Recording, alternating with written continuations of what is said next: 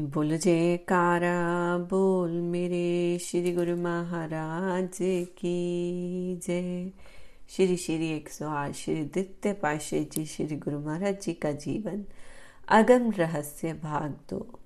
एक दिन श्री सतगुरुदेव महाराज जी ने सुरती को स्थिर करने के विषय में प्रवचन फरमाए, कौन सुरती ले आवे, कौन सुरती ले जाए, कौन सुरत है स्थिरे सो गुरु देह बताए। बास सुरत ले आवे, सबत सुरत ले जाए। प्रीचे सुरत है स्थिरे, सो गुरु देह बताए। एक सेवक श्री सतगुरुदेव महाराज जी से विनय करता है कि सूरत को कौन आवागमन के चक्र में ले जाता, आता है और कौन उसे विमुक्त करता है। स्थिर सुरती कौन सी है? ऐसा मुझे बता बता दीजिए। उत्तर मिलता है कि वासनाएँ आवागमन में ले जाती हैं और शब्द रूपी सतगुरु उपदेश विमुक्त करता है। श्री सतगुरुदेव महाराज जी से परिचय होने से ही सुरती स्थिर हो जाती है। परम संत श्री कबीर साहिब जी का कथन है कि वासनाएँ तथा इच्छाएँ ही आवागमन का कारण है। जब तक इच्छाओं पर नियंत्रण नहीं होता, तब तक प्राणी आवागमन के चक्र में फंसा ही रहता है। इच्छाएँ ही जन्म को देने वाली हैं। सतगुरु से जब परिचय हो जाए तो उनके दिए हुए शब्द से सुरती स्वतंत्र होकर जन्म मरण से छुटकारा पाती है। ऐसा ही शेष गुरुदेव जी ने समझाया। शब्द से सुरती मिलाना ही गुरुमुख का कर्तव्य है।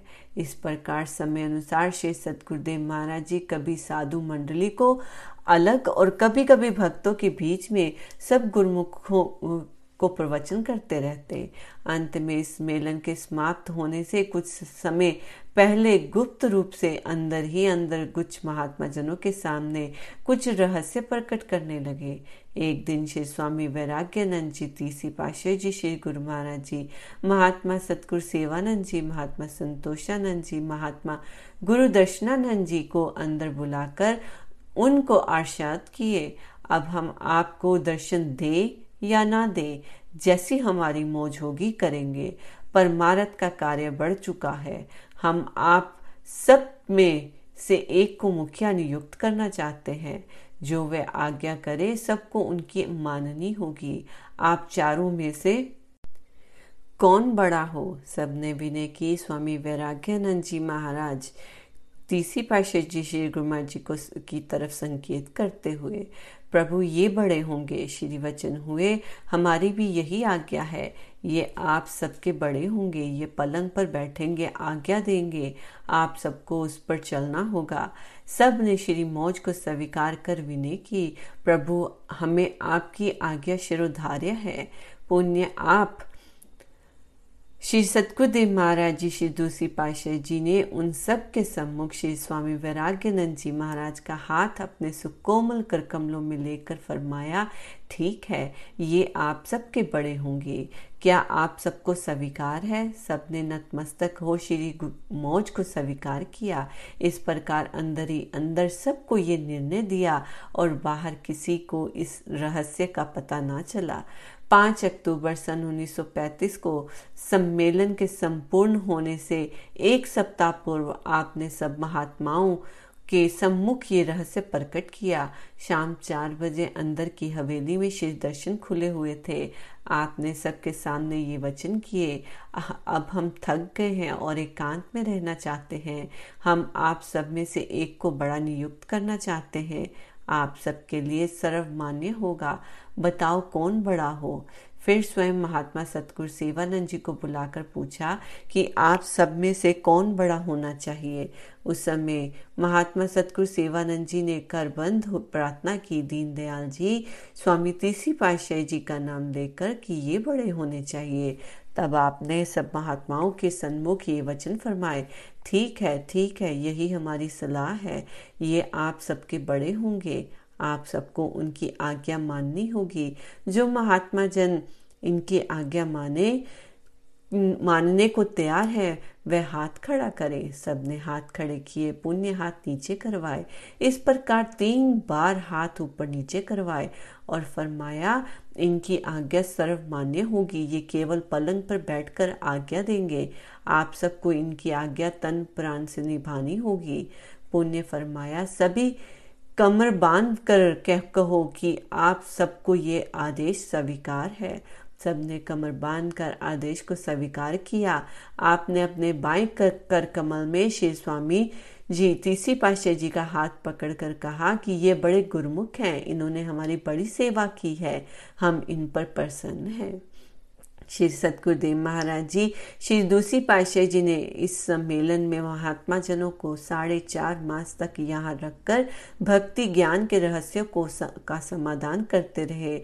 पुण्य सब महात्मा जनों को अपने अपने आश्रमों पर जाने की आज्ञा दी। तेरह अक्टूबर सन 1935 को आपने दिल्ली की ओर प्रस्थान किया। अब आप 10-12 दिन नंगली रहते और 10-12 दिन दिल्ली रहा करते थे। इस प्रकार दो चार बार कार्यक्रम चला। दिल्ली में आपने श्री सतगुरुदेव महाराज जी, तीसरी पाशे जी महाराज को बुलवाया। आपने उनको फरमाया, अब हमने यहाँ से जाना है। उन्होंने विनय की, प्रभु, अभी कुछ समय और रहे। आपने फरमाया कि, तुम्हारे कहने पर हमने दो तीन बार कार्यक्रम परिवृत किया है।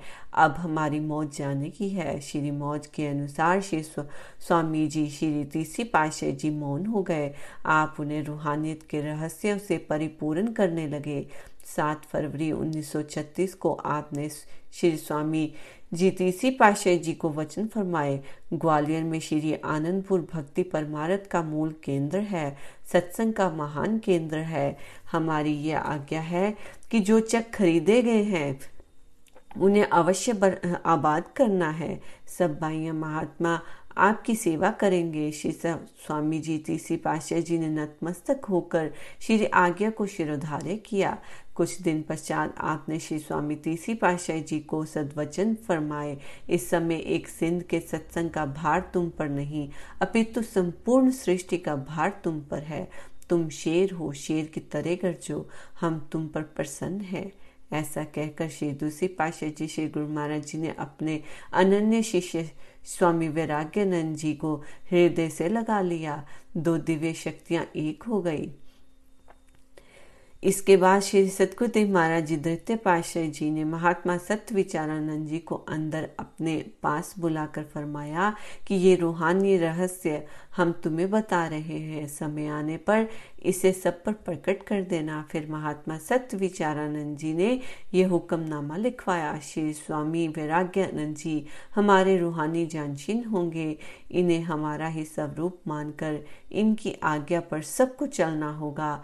सबको इनसे ही भक्ति परमारक का लाभ प्राप्त होगा।